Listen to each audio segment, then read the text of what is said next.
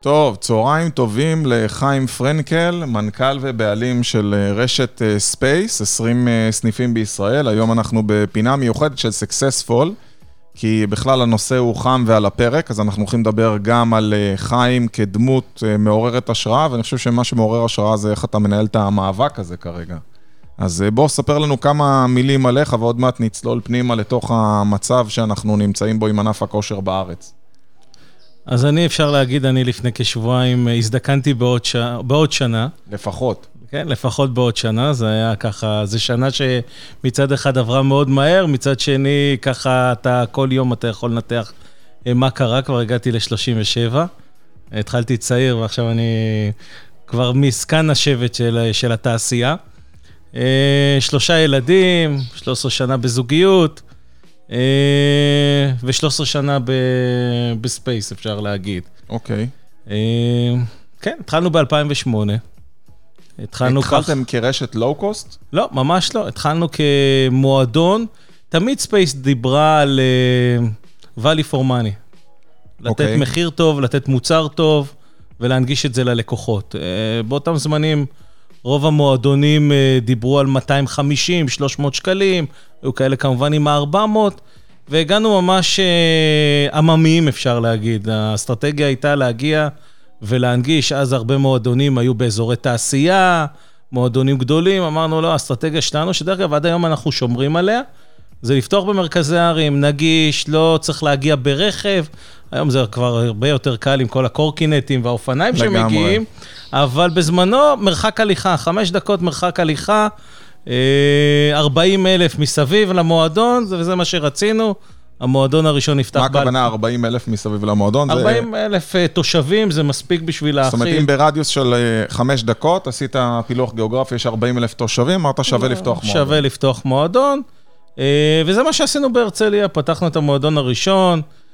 כבר אז, נכון, אולי היום ששומעים את המחיר הזה, זה אולי נשמע חריג, אבל אז לקחנו 195 שקלים. שכל... זה היה זול מאוד היה... ביחס ל...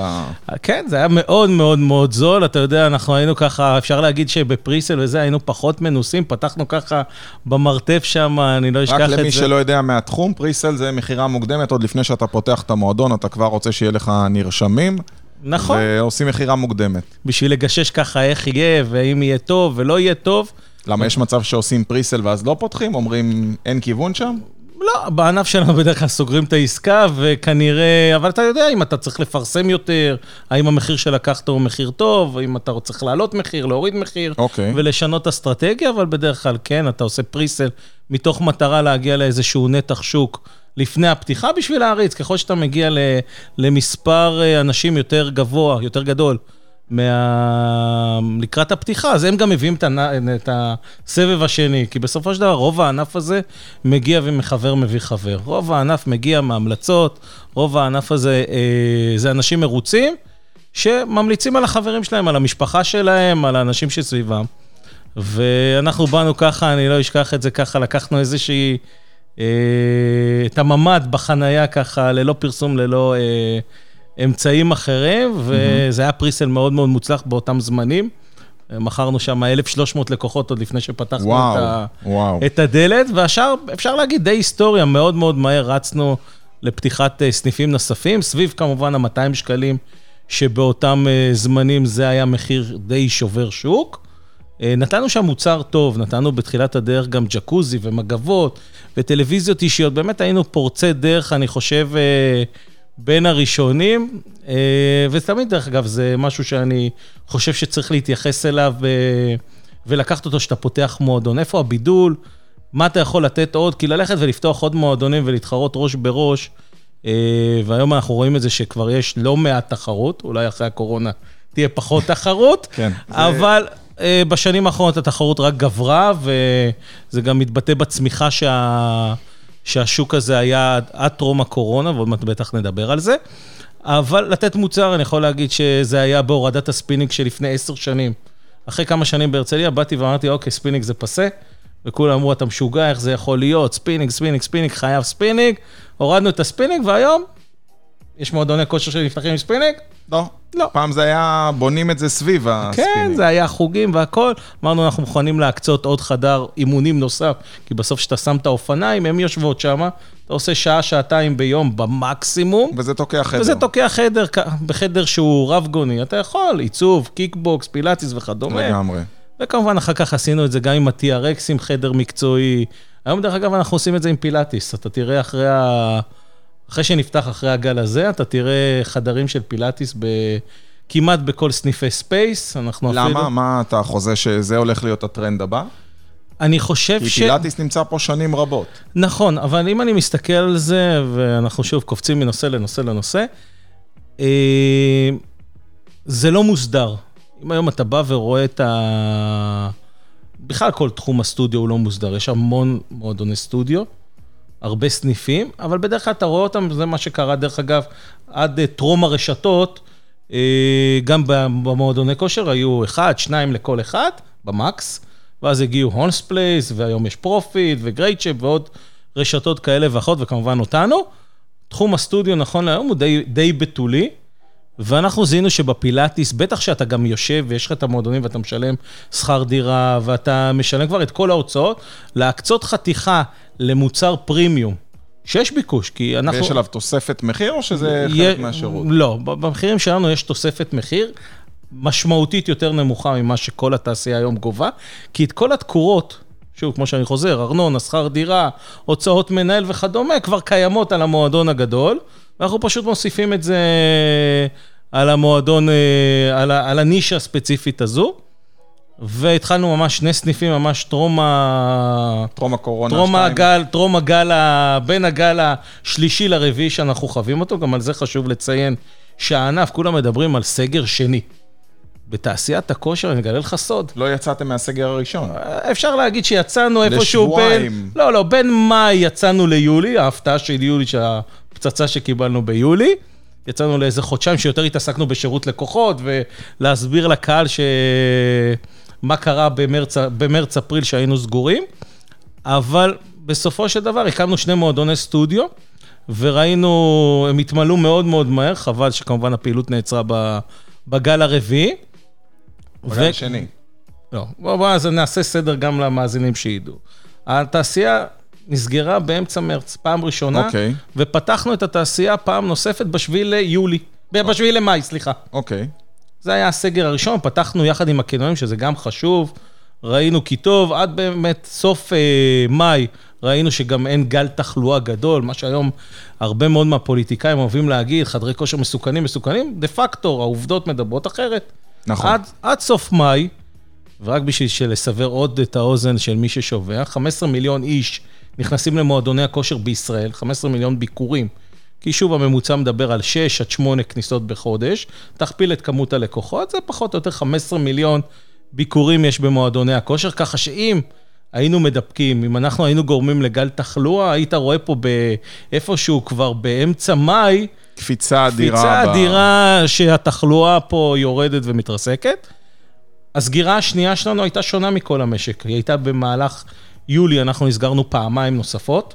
בהפתעה גמורה, היום בעיר אחד, אתה קורא בוויינט, מודיעים לך. מוד, מוד, מודיעים לי וואי, אני קורא שהעסק שלי נסגר דרך וויינט. הזוי לדעתי שענף, תחום, באים וסוגרים אותו אה, בלי שיח איתו, בלי דיבור, בלי הבנה מה, מה הבעיה שלו. אה, נסגרנו, נפתחנו אחרי ועדת הקורונה, עם כל הרעש והצלצולים שכל ה, כל המשק געש, באמת, זה היה, אני חושב, שזה גם היה לזה איזה יתרון, כי לדעתי, אז הבינו, פעם ראשונה במדינת ישראל, כמה ספורט חשוב פה ל- ל- לאנשים. לאנשים. לגמרי. אתה יודע, היום אנחנו רואים מה, מה קורה פה בספורט, ואני יודע שאפילו ראיינת את מנכ"ל משרד. הספורט לפני כמה נכון. תוכניות. זה, זה משהו שאנחנו רואים אותו על הדרך. אנחנו רואים, נכון, אולימפיאדות, אנחנו רואים את נבחרת ישראל, לא ששם התוצאות טובות, אבל הספורט הגדול ביותר בישראל הוא הספורט העממי. לגמרי. הספורט שאנחנו רואים אנשים עושים בפארקים, אנשים עושים במועדוני הכושר, הולכים לים, לבריכות וכדומה. וזה ספורט שאפשר להגיד, לא זוכה ליחס במדינת ישראל. אנחנו ענף שבא ומקים מועדונים בכוחות עצמנו, ללא מימון, ללא עזרה, לא מבקש אה, אה, הקלות או דברים כאלה. בעולם לא היה לנו תקשורת עד הקורונה, לא היה לנו תקשורת עם משרדי הממשלה, לא ידענו בכלל, הם לא ידעו עלינו, לא ידענו עליהם.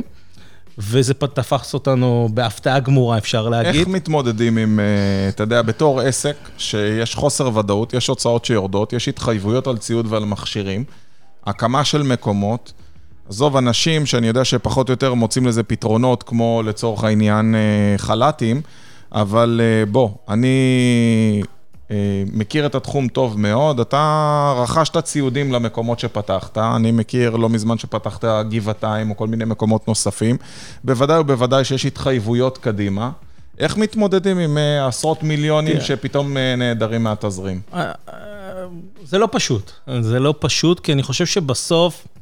אין בעולם, אתה יודע, אולי בעוד כמה שנים נחווה גל כזה, אבל שאתה יודע, האירוע הזה התחיל במרץ. אני תמיד אומר שזה לא היה באף תוכנית עסקית. כן. אף אחד אין, לא יוכל להתכונן. אין איזה ספר הוראות שאתה בא ומסתכל ואומר, אוקיי, טוב, בוא, מה, קורונה, אוקיי, במרץ, בוא נפתח את הספר הוראות, אתה צריך לעשות שלב 1, שלב 2, שלב 3. אני יכול להגיד לך שבמרץ, אה, גם כבעל עסק, גם כ... אולי כ... כ... כאזרח, אתה יודע, היה לפעמים נראה, אתה יודע, לפעמים הפוליטיקאים יצאו והפחידו אותנו ואמרו, אוקיי, סוף העולם מגיע. כן. אז העסק בכלל לא... זה, פחדת להתקרב. אני יכול להגיד לך שבסגר הראשון, במרץ עד מאי, מעט מאוד יצאתי מהבית. באמת, מעט מאוד. אלא אם כן זה באמת היה או לרוץ לכנסת או שיחות. אני אומר לך אמיתי, גם אני חששתי ופחדתי מהדבר הזה שאף אחד לא, לא, לא ידע איך להתמודד איתו. אתה יודע, יצאו פה פוליטיקאים ואמרו, מתים, וזה, ראית כל מיני סרטונים בסין. איטליה, אני... כל איטליה, מיני כאלה, איטליה, אתה יודע, כן. פחדת. אז אני חושב שזה משהו טבעי. ולאט לאט אתה בא ומתמודד איתו, ואתה מבין שאולי אה, השד הוא לא כזה גדול. ונכון, יש תמותה, ויש חולים, וזה גם לא נעים שאנשים מתים, ובטח שזה מגיע גם לאנשים שקרובים אליך, אבל אתה חייב לדעת ללמוד לחיות עם זה. אתה חייב לדעת לחיות ליד הקורונה, אולי, ושוב, אני תמיד מסתכל מה קורה היום. שתאורטית היינו עד לפני כשבועיים בסגר, ומשווה אותו למרץ-אפריל, אני רואה איזה בדיחה. הרבה מאוד מהעסקים נשארו פתוחים, הרבה מאוד הציבור היום מבין שבסופו של דבר יהיה חשוב לו לחיות, ועם הסכנות, כמובן אני לא מזלזל בהן, אבל בסופו של דבר, הערך החיים, להישאר לחיות, אה, לעשות פעילות ספורטיבית, להיות עם המשפחה, אתה אפילו רואה את זה על הפוליטיקאים שלנו. שכולם הגניבו אה, ביקורי משפחה, שגם היה אסור. עזוב, אני אגיד לך שאני חשוף פה ל-500 עסקים בחודש שאנחנו משרתים, ואני רואה עסקים, ואנשים מאלצים אותם להיות עבריינים. כי הבן אדם אומר, אני צריך להביא אוכל הביתה, אז הספרית מתחילה לספר בבית שלה, והקוסמטיקאית מקבלת את הלקוחות עם וילונות סגורים, והבחור שעושה קייטרינג אה, עושה אירועים, עלק בקפסולות של 20 איש, אבל אה, עושה את החתונה כמו שצריך, וכולם נהיו עבריינים. אתה חדר כושר, אתה לא יכול...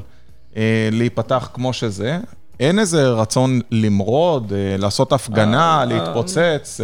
אז דרך אגב, אתה ציינת על עסקים, ועוד שניה נדבר גם עלינו כמועדוני הכושר, זה, זה לא רק שהם עובדים, זה פעם, הקנס על הממשלה הוא פעמיים, כי הם גם עובדים בשחור. ברור. כי אתה לא רוצה להצהיר, כי אם תצהיר, אז יגידו לך איך אתה עובד. מאיפה יצרת את ההכנסות האלה? ושתיים, אם המדינה באה, נכון שהיא לא נותנת הרבה, וגם על זה אפשר להרחיב, לא נותנת בכלל, אפשר להגיד, אבל את המעט שהם נותנים, הם גם את זה לא רוצים לוותר על זה.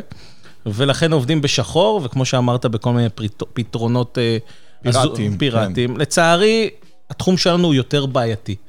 אנחנו, דרך אגב, לטוב ולרע, אני יכול להגיד שעד לפני כ... עד טרום הקורונה, היינו, היה לנו איזה גל של כמה שנים שהיינו אהבת הנדל"ן. בין אם זה קניונים, מרכזים פתוחים, פתאום ראית שכל מרכז מסחרי רוצה חדר כושר. כי למה? ראו שיש איזושהי... זה סוג של עוגן. נכון, ראו איזה תחלופה, אמרו, אוקיי... מייצר תנועה. ראו שאנחנו מביאים הרבה אנשים, ראו שאנחנו מביאים לקוחות איכותיים, כי בסוף מי שעושה ספורט הוא אדם איכותי. אה, הרבה יותר זה גם אנשים שמוצאים יותר כסף על, ה, על הגוף שלהם, על הסגנון החיים שלהם, וראו שאין לנו תחליף מהמקום שאי אפשר להזמין אותנו באלי אקספרס, ולא באמזון, ולא נעשה לחברות האלה פרסומת, ומועדון כושר אי אפשר, ומדריכת זומבק יותר קשה. אז עוד לא היה את הזום, אני חושב אפילו, כן. או, או לא הכירו את הזום. ודרך אגב... אני חושב שעדיין אנשים ירצו, גם עם כל שידורי אה, הזום, עדיין בן אדם מעדיף להיפגש פיזית. אני אתן לך אפילו נתונים, אם, אם כמובן אתה רוצה. והנקודה היא שזה בדיוק מה שפגע בנו בבטן הרכה. החוסר אפשרויות של התחום הזה, להמשיך את הפעילות, אה, פעילות הספורט, ללא המקומות הפיזיים שהיום נאסר עלינו להפעיל אותם, בשונה, דרך אגב, שהיום אני שומע שיש חנויות שמגיעות למחזורים יפים, או מסעדות שיודעות לעשות את ה... משלוחים. משלוחים, אני אפילו שומע על כל מיני רשתות מזון כאלה ואחרות שאומרים, אוקיי, בוא נסגור את המסעדות, נפתח מטבח מרכזי. הרבה יותר משתלם לשלוח, מאשר, אה, אה, כן, הישיבה. כן. ובתחום הספורט, אנחנו, גם אחרי, אחרי מחקרים וגם אנחנו, הפעלנו היום פעילות לכלל הלקוחות שלנו של פעילות אה, אונליין, לפעילות זום. אנחנו רואים אתה בצורה... יכול לתת קצת נתונים, בוודאי. אה, כמה אנשים באמת הדירו את רגליהם לאינטרנט ואמרו, אז, תשמע, אני... אז היום, מסקר שאנחנו עשינו, הרשתות הגדולות, מדברים על מעל 84 אחוז, שפשוט לא עושים פעילות ספורטיבית. מדהים. אני הייתי מאוד מופתע אם היית אומר הפוך. אני רואה את עצמי, אני, דרך אגב, אה, גילוי נאות, מתאמן פה בספייס יגאל אלון. זה מטר אה, מהעבודה, מאיפה שאנחנו נמצאים בעניין סקסס סנטר, ולוקח לי בדיוק שתי, שתי דקות וארבעים שניות להגיע מהחנייה שלך לחנייה שלי. אני יודע, כי אני עושה את השיעור היומי שלי בסרטון שאני שולח מדי בוקר. וכשסגרו את החדר כושר, אז uh, חשבתי מה אני עושה, כי בסגר הראשון כולם היו בשוק, גם אני לא התאמנתי, בעיקר התאמנתי בלאכול. אשתי מבשלת ממש טוב שתהיה בריאה, הכינה לי מלא עוגיות אמסטרדם כאלה גדולות, ופינקה אותי שיעבור לי בלי בקלות. התוספת האישית של אמסטרדם. לא, זה לא כאלה לא עוגיות כאלה. אמסטרדם. ובסופו של דבר בעיקר השמנתי. סגר השני הבטחתי לעצמי שזה לא יקרה, ואני פשוט מוצא את עצמי הולך בפארק דרום עם הברווזים ב-6 בבוקר, ומחכה בכיליון עיניים שיפתח חדר הכושר. לא רואה את עצמי בבית, מתחיל לקפץ אה, בסלון, סתם, זה לא, לא עושה לי טוב. אז זה באיזשהו מקום החולשה של המועדונים היום. הסגר הזה הוכיח מצד אחד שאי אפשר לוותר עלינו, וכנראה שאנחנו נפתח מתי שזה לא יהיה. אז כנראה אנשים יחזרו למועדונים אחרי שיעבור החשש, אולי יהיה חיסון, אולי באיזשהו מקום הממשלה תתפכח ותסביר שצריך לדעת ללמוד לחיות עם הקורונה, אבל בסופו של דבר אין תחליף למועדונים הפיזיים. דרך אגב, ראו את זה גם בעולם, אני יכול להגיד לך שאפילו הייתי, יש רשת מאוד מאוד מוכרת בגרמניה, אחת הרשתות הגדולות באירופה, שבכלל כל הביזנס שלה, כל ה-DNA של החברה היה ללא עובדים. ללא כוח אדם, ללא, ללא, אה, דרך אגב, הרשת נקראת מקפיט, בגרמניה. הכל עם צ'יפים, כניסה אוטומטית. הכל אוטומטי, אה, אבל גם יותר מזה, אין מדריך פיזית ב- ב- בחללים של הסטודיו. וכשהיינו בכנס בסוף השנה ב- באוסטריה, הם הודיעו פעם ראשונה, אחרי 20 ומשהו שנים של פעילות, שהם החליטו, לב... לא לוותר, אבל להקצות חלק מהפעילות, זו הייתה פעם ראשונה, והחליטו לגייס 21 אלף מדריכי סטודיו לטובת הרשת. וואו. ש... איך אני אומר, זה בא הפוך על הפוך, כנראה שאם הם היו יודעים שבאה הקורונה, אז היו דוחים קצת, אבל זה רק חיזק עוד את הטענה שבסוף אי אפשר להחליף, אולי אפשר להוסיף, אולי אפשר אה, לתת עוד סוגי אימונים כאלה ואחרים, אבל בסוף את פעילות המכשירים שאתה מכיר אותה ולהגיע לעצימות, אפשר להגיע רק במועדוני הכושר. לגמרי, זה לא המתקנים של הפארק. תגיד לי, דעה אישית על הקורונה? אתה יודע, זה נע מהכל בלוף, זה רק שפעת, זה שפעת עם יחסי ציבור, זה מחלה, זה מחלה אה, קטלנית. איפה אתה? אז אני אגיד, אני אתחיל דווקא מהסוף. אני מהאנשים שקודם כל, דווקא הפוך, אני הרבה מאוד שנים הזנחתי את, את, את ה... כמה שזה נשמע אבסורדי, אבל בגלל העבודה ובריצה המטורפת של החיים... אתה אומר, סנדלר הולך יחף. נכון, אז הזנחתי, גם אין לי מועדון קרוב לבית, שזה אני חושב שזה איזה כלל... תירוץ. שזה כלל, כן. מי אשם בזה? אה. אין לוקיישן קרוב לבית, אוקיי. אני גר במושב. אה, אז זה, אני חושב, בעיה ראשונה, שפשוט להגיע, אתה מגיע בסוף היום, לעשות עוד נסיעה של 40, אבל זה תירוץ, זה באמת, רק תירוץ, כי תמיד אפשר אה, לחפות על זה. אבל דווקא בקורונה, בגלל החשש ובגלל מחקרים שראיתי, כמה פעילות גופנית חשובה, ומה קורה לאנשים ששומרים על פעילות גופנית. גם אם? מקבלים דווקא הפ- הפוך על הפוך, אני חושב שהיום אני מתאמן, אני סדר גודל שמתאמן היום שלוש-ארבע פעמים בשבוע, מתחילת הגל, ה... מתחילת הגל אתה הראשון. אומר, זה דחף אותך הפוך. וזה דחף אותי להתאמן. לאימונים. כרגע אין חיסון, למרות שאתמול ראינו איזושהי הכרזה, אבל בסופו של דבר, מי ששומר על עצמו, וראינו, אנחנו רואים מי האנשים שחולים, אנחנו רואים חס וחלילה את האנשים שמתים, רואים את חתך הגילאים, אנחנו רואים אם האנשים האלו בריאים. העובדות מדברות בעד עצמן. העובדות מדברות, אני תמיד צחקתי ואמרתי, במקום שביבי ייתן צ'ק של 750 שקל למשפחה, לאדם, למשפחה, אז שייתן, איך קוראים לזה, מנוי לחדר כושר, זה יהיה כנראה החיסון הכי טוב. וזה מה שצריך להבין, שאם אנשים יבואו וישמרו על אורח חיים בריא, ויתאמנו, הסיכוי שלהם כנראה מחלות אחרות, או לחצות פה את הכביש, כנראה... מה הולך להיות לדעתך? מתי חוזרים? מה מדברים? אה, וואו, אני אגיד פה איזה, אני אזרוק פה איזה פצצה. בגלל יאללה, נו. שאני... בשביל זה אנחנו עושים את השידורים האלה. אני חושב שהכל בסוף, אה, ודיברנו על זה קצת בהתחלה, בסוף הרבה פה מאוד פוליטי. מאבקים ש- פוליטיים. מי מרוויח מזה שזה סגור? כרגע אני חושב שרוב חברי הקואליציה, אולי דרך אגב גם רוב חברי האופוזיציה, אה, מרוויחים, כל אחד, אתה יודע, חלק זה מתבטא במנדטים, חלק זה מתבטא אולי בהנהגה, אבל כולם הרוויחו מהסיטואציה אחרי שלוש מערכות בחירות. אני חושב שזה היה לפחות הניסיון, הדבק, שחיבר את כולם לקואליציה. זה שזה לא מצליח, אבל זה היה הטריגר שגרם לחיבור של כל מיני אה, מפלגות כאלה ואחרות שהתחברו לקואליציה. אני חושב שמה שיקרה, בהנחה, ושוב, אני קורא, אין לי שום מידע ואין לי זה, אין לך כדור בדולר? אין לי חדש? כדור, אני חושב שדרך אגב, גם הם כל היום זה לפי סקרים ודברים כאלה. אני חושב שאתמול אפשר להגיד נפל שעון החול. הבינו שאיך קוראים לזה, יש חיסון, צריך לעשות עכשיו את הגרפים, מתי הוא יגיע לישראל וכמה הוא יגיע לישראל.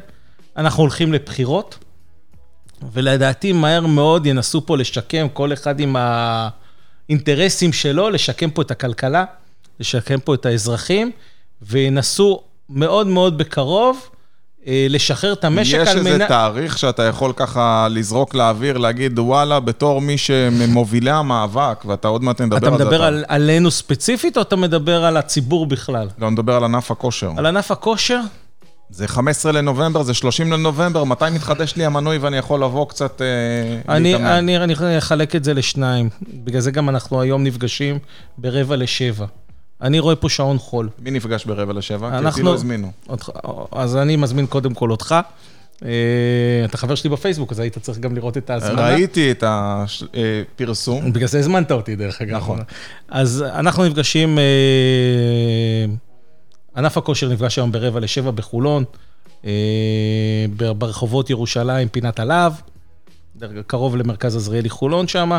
אנחנו מתכנסים, אנחנו מביאים את הלקוחות, מביאים את העובדים, מביאים משפחה, חברים.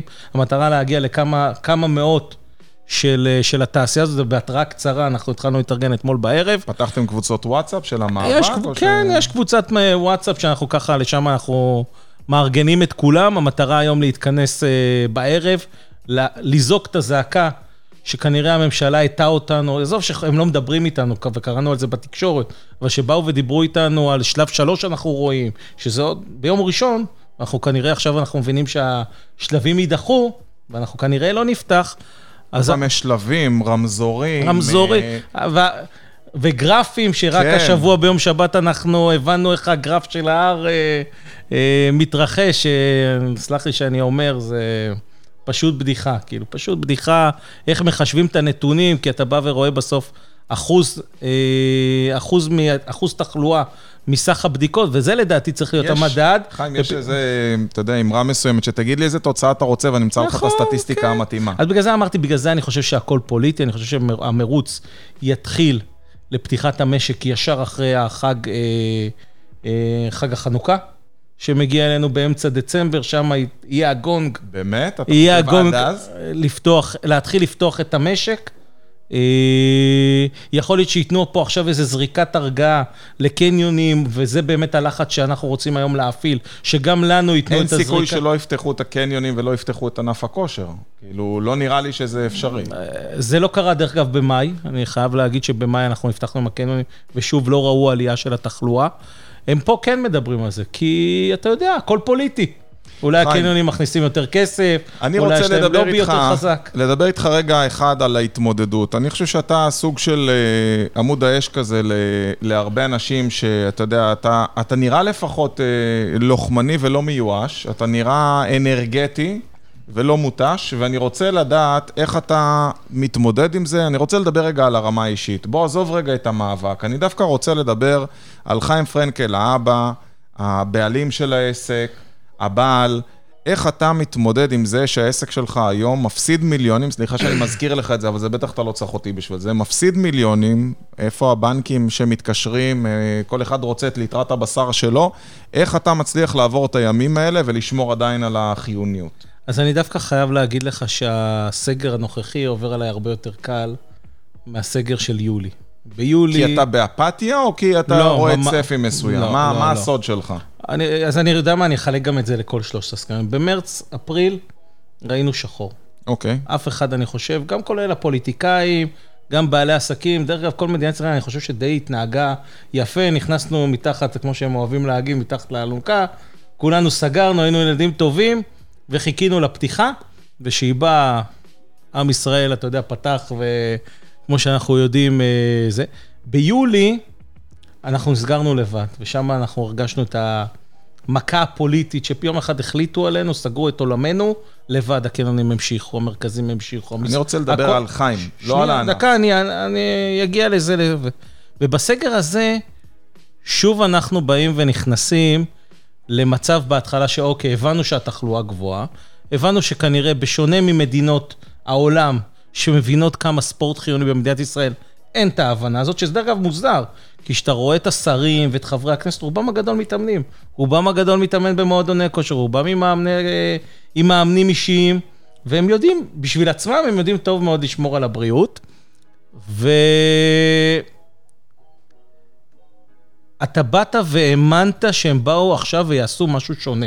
אתה באת וחשבת שאחרי שהטעות, שהם הכריזו שהם עשו טעות במאי, הם ילמדו, לעש... יל- ילמדו לתקן את הטעויות שהם עשו. יפיקו את הלקחים. יפיקו את הלקחים ויעבדו נכון. בגלל זה גם החודש, בחודש הראשון, אנחנו נשקטים, אמרנו, אוקיי, אנחנו נסגור לחגים, יסיימו החגים, יתחילו לפתוח וניפתח. ופתאום אתה רואה ששוב, הפוליטיקה גוברת על הכל, בגלל זה אנחנו מתעוררים. לגבי הרמה האישית, אני חייב להגיד לך, אני קודם כל מחלק את זה אתה לשתיים. לא- אתה לא עשוי מטפלון, בוא. אז שנייה, אני אענה לך, אז אמרתי, את, את יולי היה לי הרבה יותר ק- אה, כזה, יותר אה, קשה, אבל קודם כל אנחנו מספיק גדולים ומספיק חזקים בספייס לעבור כל משבר. גם אם בסוף נצטרך להישאר סגורים, מתישהו אנחנו נפתח. ומתישהו אנחנו חולשים על מספיק שוק, שנדע לשקם את עצמנו מאוד מאוד מהר. כי כמו שאמרנו, בסוף יימצא הפתרון, ואנשים רוצים לעשות ספורט, אז כנראה הם יגיעו למועדונים כן, אבל עסק, הגדולים. אה, יש לו סוף תזרימי, אתה יודע, זה לא לא בלתי נגמר. אה, לטוב ולרע, אני חייב להגיד לך שאנחנו עשינו עצירה במהלך 2020, בחציון הראשון, מתוך ראייה לעשות הרבה שינויים בספייס ארגוניים. אמרנו, אנחנו לא נפתח מועדון, נייצב את השורות בתוך פנים הארגון, ולכן הלחץ, אין לנו כמעט לחץ תזרימי, כי לא פתחנו מועדונים, חוץ מהמועדון האחרון. בינתיים יורדת שכירות, בינתיים יש תשלומים על מקומות, בינתיים יש אה, התחייבויות שיורדות, בינתיים יש כל מיני הוצאות לעסק. נכון, זה לא דבר כיפי, יש רזרבות שאנחנו כרגע משתמשים בהן. בעלי הנכסים ויתרו על השכירויות? בעלי הנכסים כרגע נמצאים, אני חושב, על איזשהו מקום על הגדר, לראות מתי אנחנו פותחים, איך אנחנו פותחים, האם בינתיים בכלל הענף מחכים? כן, אני יכול להגיד שבעלי הנכסים, אה, רובם הגדול בסדר גמור כרגע. איזה מבין- עצה היית נותן? סליחה שאני קוטע אותך, כי יש לנו פה דווקא שאלות בשידור. אה, יש לנו פה מאמן מגדרה. ו- אבל אני אענה לך על עוד דבר שדווקא עוזר לי. אני, ובטח אנשים יראו את זה דקה אחרי שאנחנו נפתח, אנחנו משקיעים הרבה מאוד עכשיו בשינוי של החברה. יש דברים שאתה יודע שאתה רץ, ובטח ריצה כמו שעשתה ספייס, שאתה יודע, אנחנו לא חברה עם סמנכ"לים ומנכ"לים, והכל הרבה מאוד מושתת על הכתפיים שלי, ואני ה... ארגון רזה, מה כן. שנקרא. אז הרבה מאוד מהתהליכים, בין אם זה הם לא הושלמו בצורה מלאה, בין אם זה טכנולוגיות שלא נכנסו, בין אם זה שיטות עבודה כאלה ואחרות, ואנחנו נחזור מהסבב הזה, אני יכול להגיד לך שהשקענו ברמה של מאות אלפי שקלים. מאות. זאת אומרת, גם כשהייתם סגורים, עכשיו השקעתם בשיפור במ... ולא... קודם כל שיפצנו כמעט את כל הסניפים. מהמם. אנחנו עדיין בשלב של שיפוץ, אנחנו מביאים כמה וכמה רעיונות שכמובן, רגע לפני שהם יגיעו לארץ, אנחנו נחשוף אותם פה, אפשר uh, כבר לשריין, והרבה מאוד במה, איך העסק הזה הולך להיות בנוי, כי זה ריצת מרתון. אנחנו לא באים עכשיו, כל חוזי השכירות שלנו בדרך כלל, שוב, זה לטוב ולרע, בטח בתקופות האלה, הם לא לשנה, הם לא לשנתיים.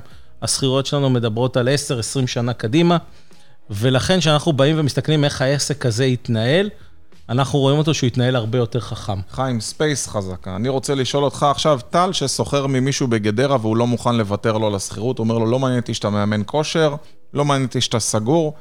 איזה כלים היית מציע לו כדי להתמודד עם המצב? לא פשוט, קודם כל, יש, דרך אגב, יש יתרון שאתה קטן ויש יתרון, יש חיסרון שאתה אה, אה, קטן וכמו שאני אומר.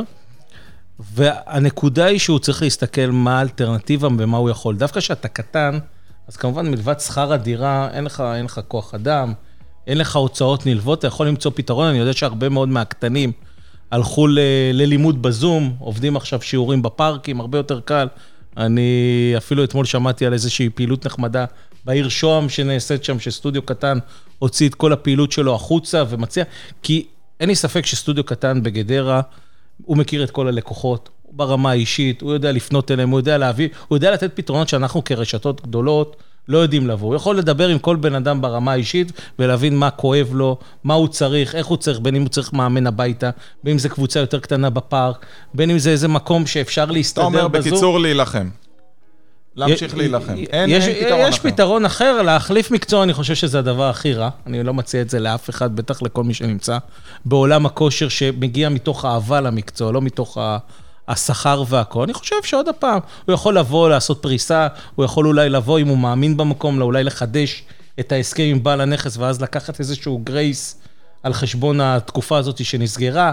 אה, הוא יכול אולי למצוא, זה דרך אגב, גם מקום זמן להזדמנויות. יכול להיות שהיום שווה לו ללכת למקום אחר. למצוא שכירות למצוא שכירות הרבה יותר זולה, לספוג את הפיצוי. יש דרך אגב היום בעלי נכסים שמוכנים לתת כסף לבעל נכס אחר רק בשביל שתעבור. אפשר למצוא את הפתרונות, גם חשוב לעשות את זה, דרך אגב, עם בעל מקצוע עורך דין, אה, שילווה, שלא תעשה טעויות על הדרך, ואז זה יעלה... פונים אליך. להתייעץ איתך, אנשים מהתחום שהם אה, מיואשים? המון, המון. אה, אני רואה מלא שנסגרים, שעובדים עצות, שמוכרים את הציוד שלהם, אתה יודע, אנחנו חשופים לאותם לקוחות, אנחנו בתחום הזה ביחד הרבה זמן, ואני פשוט רואה וכואב הלב, אני רואה אנשים שהיו אני... להם סטודיואים עם המון המון מתאמנים, ופשוט אומרים, קרסנו.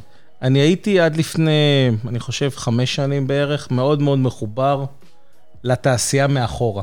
מאוד הכרתי את המנהלים, את בעלי המועדונים. בחמש שנים האחרונות אני הגעתי למסקנה שאני מתמקד בספייס. אני חושב שהתנתקתי מכולם, ברמה שמה, אני התעסקתי ב, ב, ב, בליבת העסק שלי, ומה שקרה עם הקורונה, יחד עם הקבוצות וואטסאפ שאני פעיל והכול, אני פתאום נחשפתי לאנשים שבאמת בדברים של ה basic, כמו שאתה אומר, שכר דירה, איך לטפל בארנונה, איך לקבל מענקים, פתאום אני ראיתי שהענף הזה זה לא, לא, לא ענף של גדולים, זה הרבה מאוד ענף של אה, פרטיים, אנשים קטנים, שהיו, חלקם היו מאמנים, הקימו סטודיו, צברו קהל לקוחות, ופתאום הגיעה להם איזושהי מכה שמאוד מאוד קשה להם להתמודד איתה. אני דרך אגב, אני חושב שלקחת ליווי, במצוקות מסוימות. דרך אגב, אתה לא חייב לקחת ליווי אה, ארוך טווח, אתה יכול לקחת ליווי קצר, שיכול לתת לך, אה, דרך אגב, אנחנו יושבים פה בחברה שיודעת לתת ליווי, ולבוא ולשמוע את הבעיות ולתת פתרונות, בין אם זה באמת עורכי דין, בין אם זה אנשי מס שיודעים להביא לך את הכסף מהמדינה. שוב, לא הרבה כסף, אבל יודעים להביא, הפטור מארנונה, לבוא ולראות דברים. אני יכול להגיד שהרבה מאוד אני חוקר מה קורה בעולם. כי גם הם חווים קורונה, גם הם... נמצאים בסיטואציה הזאת של קורונה. אני יכול להגיד שמצד אחד, הסגר פה הוא הרבה יותר ארוך. סגרו אותנו ולא יודעים לשמוע לענף הכושר, או שומעים את ענף הכושר, אבל מהצד השני, הקהל הישראלי אה, פחות ויתר על הספורט. אני רואה מדינות מסוימות שחווים ירידה הרבה יותר גדולה מישראל, מפחד, משמירת מרחק, מדברים כאלה. כמה אחוז אה, חזרו לפעילות אה, אחרי הסגר הראשון? כי אני כן מודע למספרים uh, בענף. מאוד, זה מאוד מאוד משתנה, אני חושב ש... אני אגיד באופן ממה כללי... ממה שאתה חווית? אני אגיד באופן כללי לענף, כי גם אצלי זה מאוד מאוד משתנה, יש מועדונים מאוד חזקים, יש מועדונים יותר פגיעים. הענף ספג סדר גודל של 30 עד 50 אחוז וואו, ירידה. וואו, זה בשביל הרבה זה מכת מחץ. אה, כן, זה לא שווה, אם אתה מדבר על מתח רווחים של 5 עד, בוא נגיד, 15-20 אחוז, כן, אז 20 אתה חוזר... זה וואו. כן, כאילו. אז אתה חוזר באיזשהו מקום להפסד תזרימי. אה, ולא יכול לשרוד. לך עכשיו כן. חצי שנה, ומי בנה על אה, סגר שני.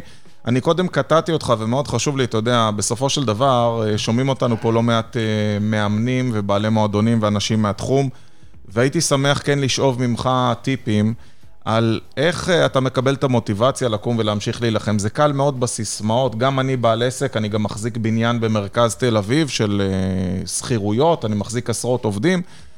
גם לי יש את היום שאני קם ויותר קשה לי. מה אתה עושה כשקשה לך? איך אתה מתמודד עם זה? מה עוזר לך? מה מרים אותך? אולי זה ייתן השראה לכמה מהמאזינים שלנו. אז אני חושב שזה קודם כל ב-DNA שלי. אני בתעשייה הזאת בגיל 13, נכנסתי בגיל מאוד צעיר, גם כמנהל, גם כבעל אה, מועדון. אני לא רואה את עצמי בשום תעשייה אחרת, רק בתעשייה, בתעשייה הספציפית הזו. אוקיי. ואני חושב שמה שמניע אותי, אחד, קודם כל, זה כמובן צריכה להיות האמונה. אה, והוויז'ן של לעשות את הדברים עכשיו, שיהיה אחר כך יותר טוב. אנחנו באמת, זאת אומרת שמה שמחזיק משקיע- אותך זה דווקא זה שאתה כן עושה פיתוח וכן עושה שיפוץ וכן מביא טכנולוגיות חדשות, אתה שם את התשומת לב שלך לעתיד, בוודאי. ולא לבכות עכשיו על מה שקורה. לא יעזור, קודם כל, אף אחד לא שומע את הבכי. זה לא מעניין אף אחד, בטח לא בממשלה. זה לא יעניין לא בבעלי נכסים ולא במתחרים שיבואו ואחר כך ינסו לכרסם. אה, אתה צריך להכין את עצמך מספיק חזק להיות, שברגע שיגידו את ה... את ה-ready go, אתה תהיה מספיק מוכן, מספיק חזק, אה, לקחת את הלקוחות מחדש. תוך כמה זמן לוקח לך לפתוח עכשיו אם אומרים לך בום, לך על זה? יש איזה תוכנית אה, קרב, אה, איזה דאפה, איזה דרך פעולה שאתה אומר בום, אמרו לי, אני תוך 12 שעות מסוגל לפתוח, או שעכשיו ייקח לך שבוע להתארגן? תוך כדי אני שולח וואטסאפ, ועד שאנחנו בום. יוצאים מהחדר, אה, כן, הקמפ... פתוח ו- הקמפיינים עולים וה...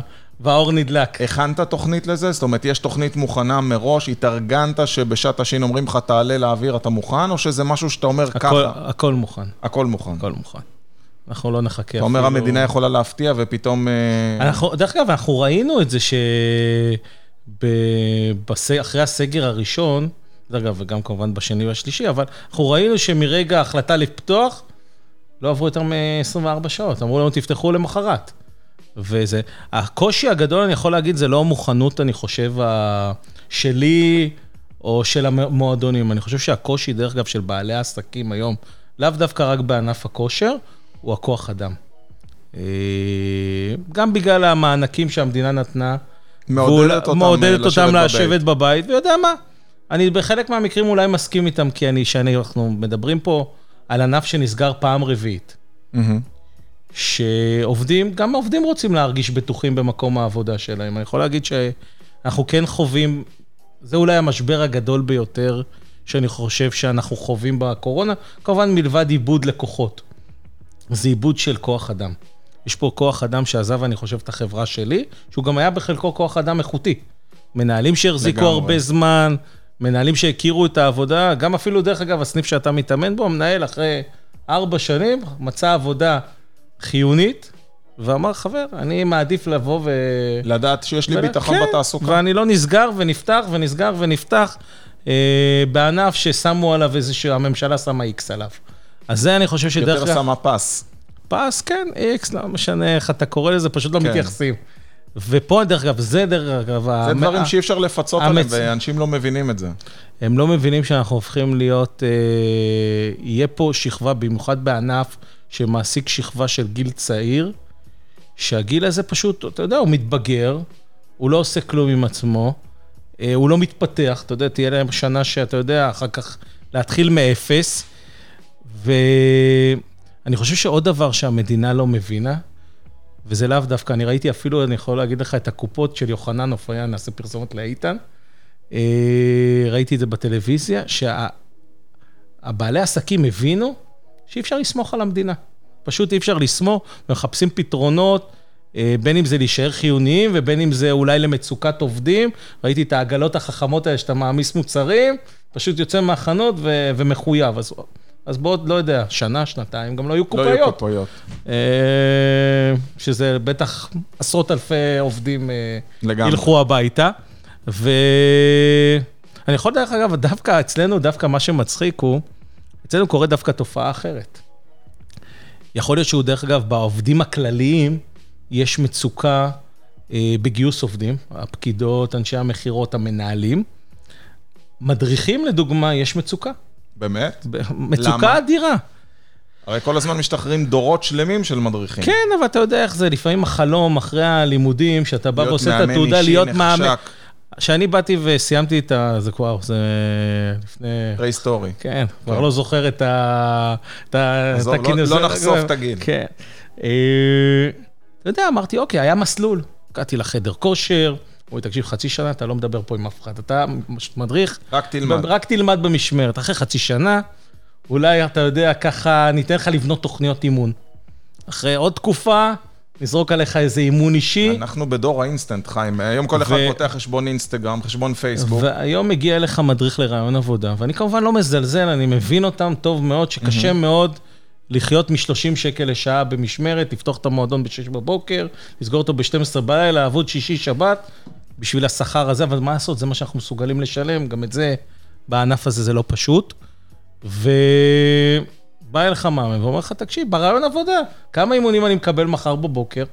אימונים אישיים. אימונים אישיים, וזה עוד היה לפני זה טרום, הכסף. וזה היה עוד טרום הקורונה. מה שקורה עכשיו, שעוזרים לך מאמנים, אתה יודע, רף הכניסה בעידן שנפתחו, ה- אה, הומצאו כל ה-TRXים וכל הרצועות החכמות, כל אחד זורק לך בפארק על איזה ענף, נהיה מאמן אישי, שזה בסדר גמור, אבל הרף הכניסה להיות מאמן אישי, שפעם היית צריך לקחת מכונות ומשקולות והכול, הפך להיות מאוד מאוד קל. אימון אישי אחד בפארק, לא נגלה שזה ברוב הפעמים גם בשחור.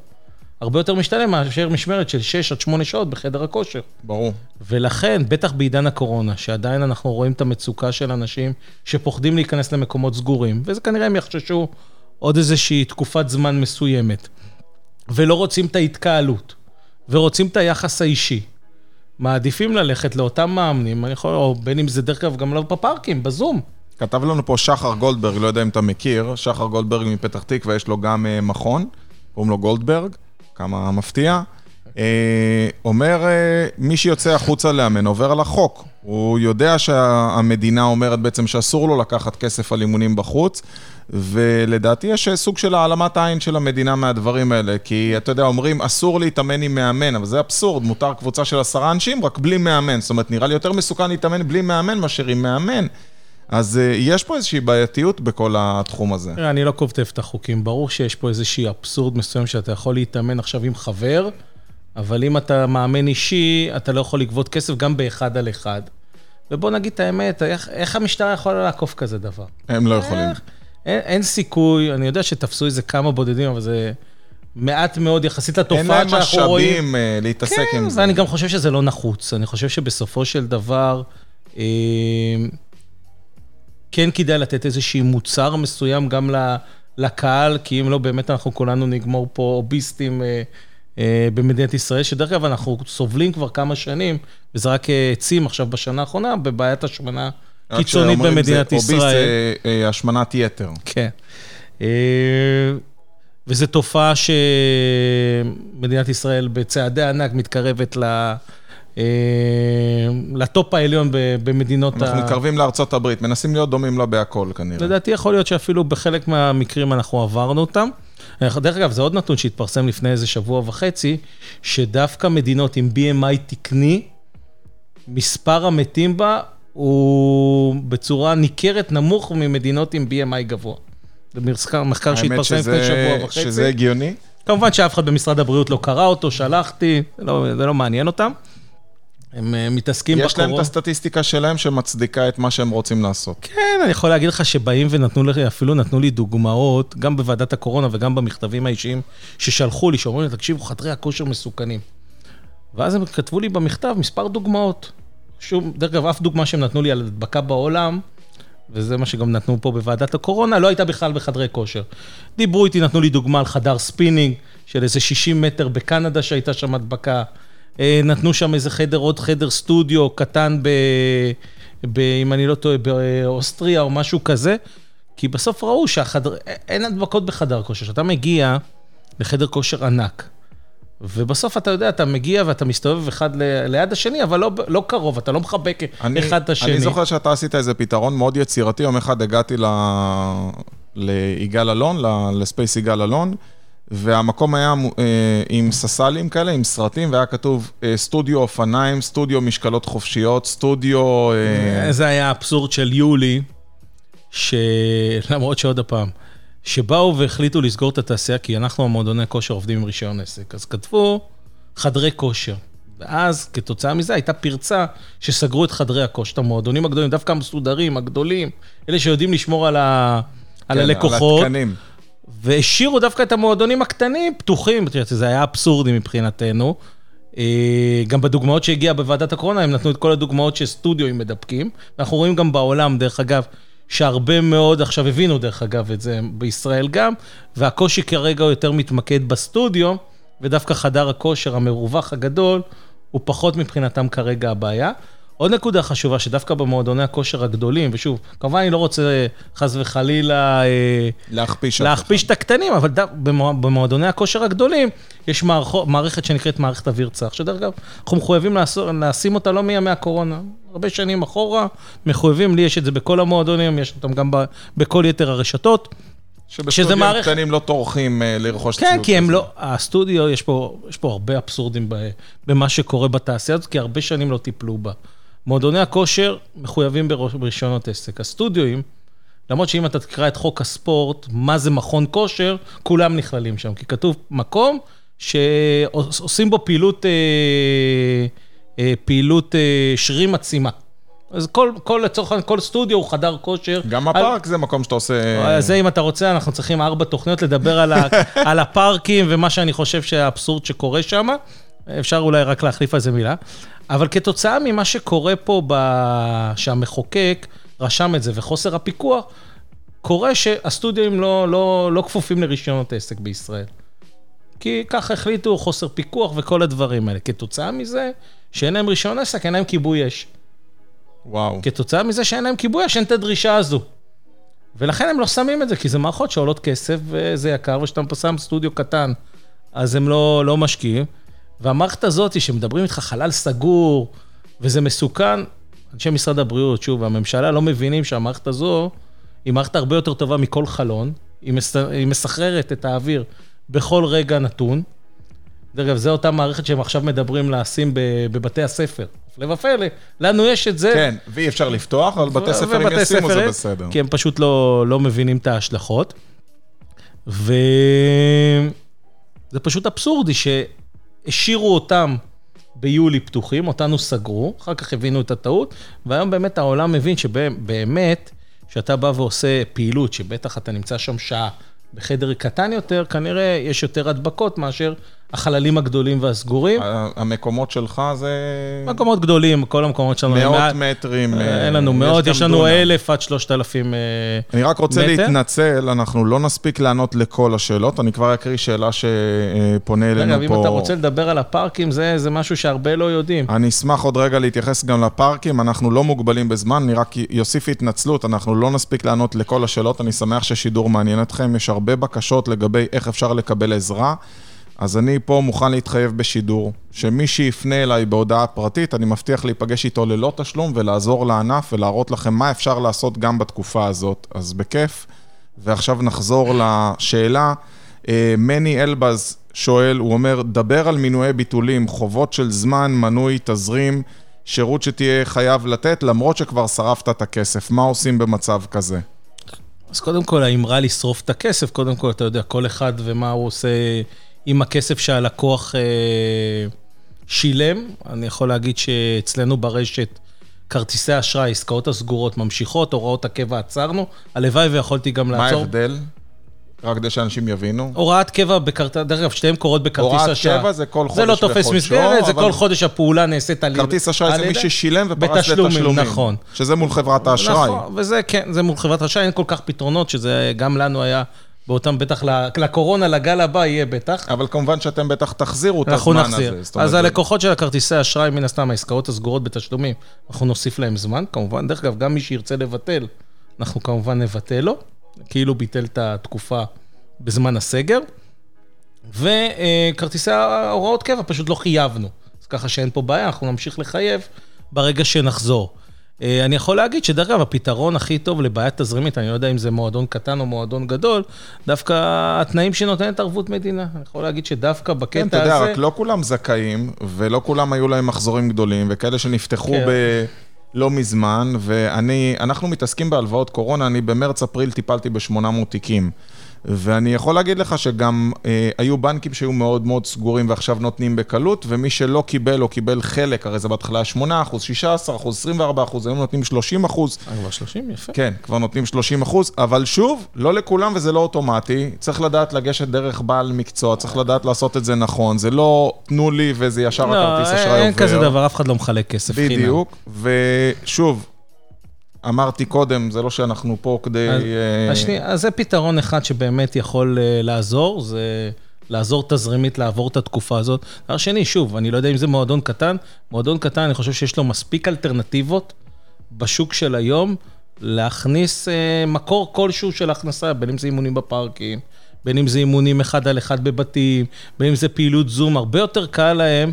אה, להתחיל לגל, להמשיך כן, לגלגל אבל את לא העסק. מכון שמחזיק 2,000 מנויים. כן, אבל אני מניח שמכון שמחזיק 2,000 מנויים זה לא, זה לא שאלה, כי לא, הוא לא, באמת... זה לא השאלה כי של... הוא באמת נני. ילך לבנק, ייקח ערבות מדינה, הוא ינסה אולי לדבר עם ספקים, לפרוס את זה, לדבר עם, כמו שדיברנו בזמנו, עם בעל הנכס, כי בסוף בוא, חשמל אין כרגע, ארנונה אין, עובדים אין, שכירות מחכים. יש שכירות, לך תשב עם בעל הנכס הבעיה שלך. היחידה זה מי שנגיד לקח מקום, הוא בנה פריסה של אה, ספק הציוד לארבע שנים, ועכשיו ספק הציוד קשה לו, אז הוא גם לא מחכה, ושם מתחילה הבעיה. אני חושב, אני כאחד שמכיר את ספקי הציוד, אני חייב להגיד... אה, הם מבינים את המצב. אני חושב שאם הוא יפנה לספקי הציוד, שם לא תהיה הבעיה של הפריסה שלו. ו... לא יודע, אולי השיפוצניק שבנה לו את המקום, המיזוג אוויר, אתה יודע, זה עכשיו ללכת למלחמה עם כולם, לא קל, אבל כן אני רוצה אה, דווקא לא קל- שנדבר לא על קל ה... זה בטוח. היו על זה מספיק שיחות, דווקא כן מסקרן אותי לשמוע את דעתך על הפארקים. מה אתה אומר על הפארקים? בתור אחד שכל יום בפארק? תראה, הפארקים זה אבסורד של הרבה מאוד שנים, שאני חייב להגיד אפילו ברמה האישית מאוד מאוד מרגיס, ואני חושב שדרך אגב, היא תהיה הבעיה הבאה של, ה, של התחום הזה באיזושהי צורה, כי אנחנו רואים באבולוציה את הגלגול ממכשירים שהיו של מפעל הפיס ככה, או זה התחיל כהליכה בצד, ועד שאנחנו רואים היום מתקני נינג'ה מדהימים, קירות טיפוס, והציוד הופך להיות משוכלל ויותר ויותר אה, בפארקים. הנקודה היא שאין לנו בעיה בסופו של דבר, דרך אגב, עם הפארקים. זו פעילות מבורכת. ככל שאתה מגדיל את ה- ה- את העוגה, אז כולם נהנים. זה באיזשהו מקום החוסר פיקוח שקורה בפארקים, ובשונה מדרך אגב, ממה שקורה היום במועדוני כושר. אנחנו מחויבים ברישוי, ואנחנו מחויבים בביטוחים מאוד מאוד גבוהים, ובתיקי עזרה ראשונה, ובהדרכה, ובעובדים וכדומה. ובפארקים אין כלום. בן אדם יכול חס וחלילה, וקרו מקרים, היה דרך אגב מקרה לא מזמן בירושלים, של מאמן, שהלקוחות שלו כנראה היו לקוחות צעירים, שזה ימנו אותם בצהריים, ככה חטפו כנראה מכת שמש, התעלפו. אה, ואז מה עושים? מתקשרים ל... ל... לאמבולנס על חשבון המדינה, מפנים אותם, מאשפזים אותם, והמאמן הוא כביכול, אה, אתה יודע, סוכן חופשי, כאילו, לא ידע, לא קרה, לא, לא כלום. ו- וזה פה הסכנה. אני, אני מסתכל דרך אגב על תביעות שקורות בפארקים, ויש לא מעט. פשוט אף אחד לא מציף את, ה- את האירוע הזה. ואני חושב שאם בסופו של דבר מחליטים לעשות, וזה, אני חושב שבאבולוציה זה רק ימשיך להתפתח, כדאי שייכנס שם גם איזשהו פיקוח, ויראו שם את המכונות. אתה יודע, אני גר במושב, ואני רואה את המכונות שקיימות במושב, ואני רואה את הילדים. שמתאמנים על זה. שקופצים על זה, אתה יודע, הילדים שלי גם, לי יש נפשות. ילדים קטנים בין 4, 5 ו-6, קופצים על זה כחלק מה... חושבים שזה הטרמפולינה והמגלצ'ה, ואתה יכול לתפוס את האצבע והכל. אני אני- אומר, אוקיי, גדרו את זה, תמנעו מילדים קטנים, תבדקו את. תבדקו את הציוד אחת לחודש, לא אומר כל יום, אז אבל... אנקדוטה, אני, אה, יש לי מתקנים כאלה ליד הבית, בפארק שבו אני הולך, ויום אחד, אה, אני חושב שלא הלכתי אפילו להתאמן שם, פשוט הילד שלי, אה, עצרנו שם לדבר, ישבתי, היה נוח מאוד לשבת על אחד המתקנים, על פרפר, ועמדתי ליד, והבן שלי שיחק עם המתקן, והוא פשוט משך את הזרוע של הפרפר שהיא עם קפיץ, אז הוא פשוט עזב אותה, וזה השתחרר לי לתוך הראש. ויצא לי ממש כמו באיו היה, אתה מכיר כן. שיוצא כזה בנגולה, וזה פשוט סכנת נפשות, ילדים קופצים על זה, זקנים מתאמנים על זה ללא שום עזוב, השגחה. עזוב שרמה כרגע, ושוב, אני אומר, לדעתי בשנים הקרובות אנחנו נראה את הסטנדרט עולה, כי אני מכיר מה החברות בחו"ל הולכות להשיק. כרגע גם הרמה הביומכניקה היא לא מספיק טובה, והמגוון, דרך אגב, לפעמים אני רואה, כי קיבלו את הכסף ממפעל הפיס, אז זורקים לך כמו אצלנו במושב, ארבע כאלה, שאפילו אימון אתה לא יכול לבצע בארבע מכשירים, אף אחד לא משתמש בזה, חוץ מאותם ילדים שקופצים על זה, וזה פשוט נראה רע, אז אני אומר, אוקיי, או שתיקחו את הכסף הזה ותקנו עוד מגלשה. אה, למושב, שלפחות כן. יהיה כיף לילדים. או שבאמת, ת, תשקיעו כמו, ש, כמו שאנחנו רואים דרך אגב בחו"ל, כמו שרואים ב- במדינות אחרות. איזה בעל מקצוע שמבין. בין אם זה בעל מקצוע, בין אם זה בציוד אה, איכותי, ודרך אגב, עם פיקוח, עם גידור שלא ייכנסו ילדים, ועם אחת לבקרה, שבאמת הציוד הוא לא תקול. אני מגיע למקומות, אני רואה את הציוד חלוד, חורק, שבור. חבל. חבל, פשוט פשוט חבל. חבל, כאילו... מסר לסיום לאנשים שנמצאים בענף ומאזינים לנו, מה היית נותן להם אני- אה, כעידוד? אני קודם כל חושב, וזה, נסיים עם זה פה, קודם כל היום להתייצב. אם מישהו רוצה, אני יודע שחלק לפעמים מתרצים, יש לי אימון אישי, ויש לי איזה זום, וכל מיני תירוצים שאני שומע, היום, כל מי שאיך קוראים לזה, חשוב לו שהתעשייה הזאת תיפתח. דרך אגב, אני דרך אגב, לפעמים אני שומע שדרך אגב לא לכולם זה חשוב, שזה אבסורד מבחינתי. שיש באמת את אותם מאמנים ואותם בעלי סטודיו שנהנים כרגע מהמצב, כי הם מקבלים הרבה מאוד לקוחות ממקומות שסגורים. אבל באמת, אני חושב שבסוף, עוד רגע אנחנו נגיע לחורף. אז אותה, אותם פתרונות של אה, לאמן בפארקים, כבר לא ייגמרו. להם, אז הם צריכים להסתכל קצת ולחשוב קדימה, במקום להסתכל כרגע על הרגע הנוכחי. אבל באמת היום להתייצב, אה, להיות חלק מהמאבקים שאנחנו מנהלים, אני יכול להגיד לך שזה מאבק ראשון. אנחנו כבר, אני אומר לך שביום ראשון יהיה עוד מאבק בתל אביב, די דומה, מאבק מאוד גדול, אנחנו נפרסם אותו כנראה מחר כבר. אבל שם באזור התעשייה אתם לא הולכים לעשות חסימה, כי אין הרבה מה לחסום איפה שאתם הולכים להיות. זה אזור התעשייה בשעה הזאת שאתם הולכים להיות. לא, להיות אנחנו עושים את זה. קודם כל על הכביש, אנחנו לא הולכים לחסום בו, אנחנו לא... זה לא המטרה. לא פה רחוק, לא... אה, עוד פעם, אני לא, אני לא יכול להתחייב על כולם, אבל בסופו של דבר זו לא המטרה של האירוע, המטרה היא לצעוק את הצעקה של לפתוח את הענף, להסתכל על הענף הזה כ, אה, כענף חיוני, אולי למישהו שם ייפול ה... אתה יודע, ייפול האסימון. אני חשוב... הרעש, התקשורת, לך תדע. כן, ת- תגיע תקשורת, תבין, זה אבסורד, זה מיליון ארבע מאות שמצביעים לכל המפלגות, באמת, מ... באמת, ממרץ, ערבים, אה, כחול כולם. לבן, אנחנו באמת מצביעים לכולם, כאילו, הענף, כאילו, כל אחד ודעותיו, פשוט שמים עלינו פס. פשוט לא מתייחסים אה, למשהו שהוא חשוב. אני לא אכנס לך דת או לא דת, אבל אני חושב שלפחות לחלק מהאנשים שעוסקים בענף הזה, זה לא פחות חשוב כמו אנשים שהולכים ו- ומתפללים, זה הדת שלהם, זה מה שהם זה, הם פשוט דפקו לאנשים פה את הבריאות. לחזור אחרי אה, שמונה, תשעה חודשים שהענף הזה סגור, ייקח מספר שנים לשקם אותו. אתה יודע, יש ענפים שסגרת, שיודעים לסגור, וביום שפתחת אותם, הם כמו מ-0 ל-100, זה ענף ששוב, לא סתם אנחנו עושים את הפריסל, ולא סתם אנחנו מתחילים אה, לגלגל אותו קודם, כי וגם לוקח זמן להגיע לנקודת האיזון, וגם שם מתח הרווחים הוא נמוך. זה ענף ש... היה ענף טוב, פשוט דפקו אותו פה. אני יכול להגיד לך שאחד הלקוחות שלי זה מכון פיזיותרפי, אחד הגדולים בארץ, והם יודעים בוודאות שהולך להיות גל ברגע שיחזרו לשגרת האימונים. אנשים לא יתאמנו הרבה זמן, חיים על הזיכרונות של מה שהיה לפני, לא מודעים להתנוונות של שרירים שלא יתאמנו כמה חודשים, וינסו להיכנס לפעילות. כמו שהיו קודם, יהיו דלקות, יהיו פציעות, יהיו קריאות, יהיו, יהיו בעיות, והם יודעים בוודאות שזה מה שהולך להיות, אז כדאי מאוד גם מזה להיזהר ולהיכנס לאימונים אה, שלב-שלב. כל המצנתרים גם למיניהם, שיכינו את ה... לגמרי, לגמרי. שיכינו את ה... ואנחנו לא בקטע של אה, איוב, אני שוב אומר, אם מישהו צריך פה עזרה, אנחנו פה, באמת בשביל לעזור ולתמוך. חיים, אני מודה לך מאוד, עזרת לנו מאוד עם השידור הזה, אני מקווה שזה נתן ככה אה, תקווה ואור לכמה מהאנשים, ואני בטוח שאנחנו נשתמע עוד הרבה. אנחנו נתראה בשידורים הבאים של Successful בכל יום שלישי, מוזמנים לעקוב אחרינו בספוטיפיי, ביוטיוב או בפייסבוק. ביי ביי.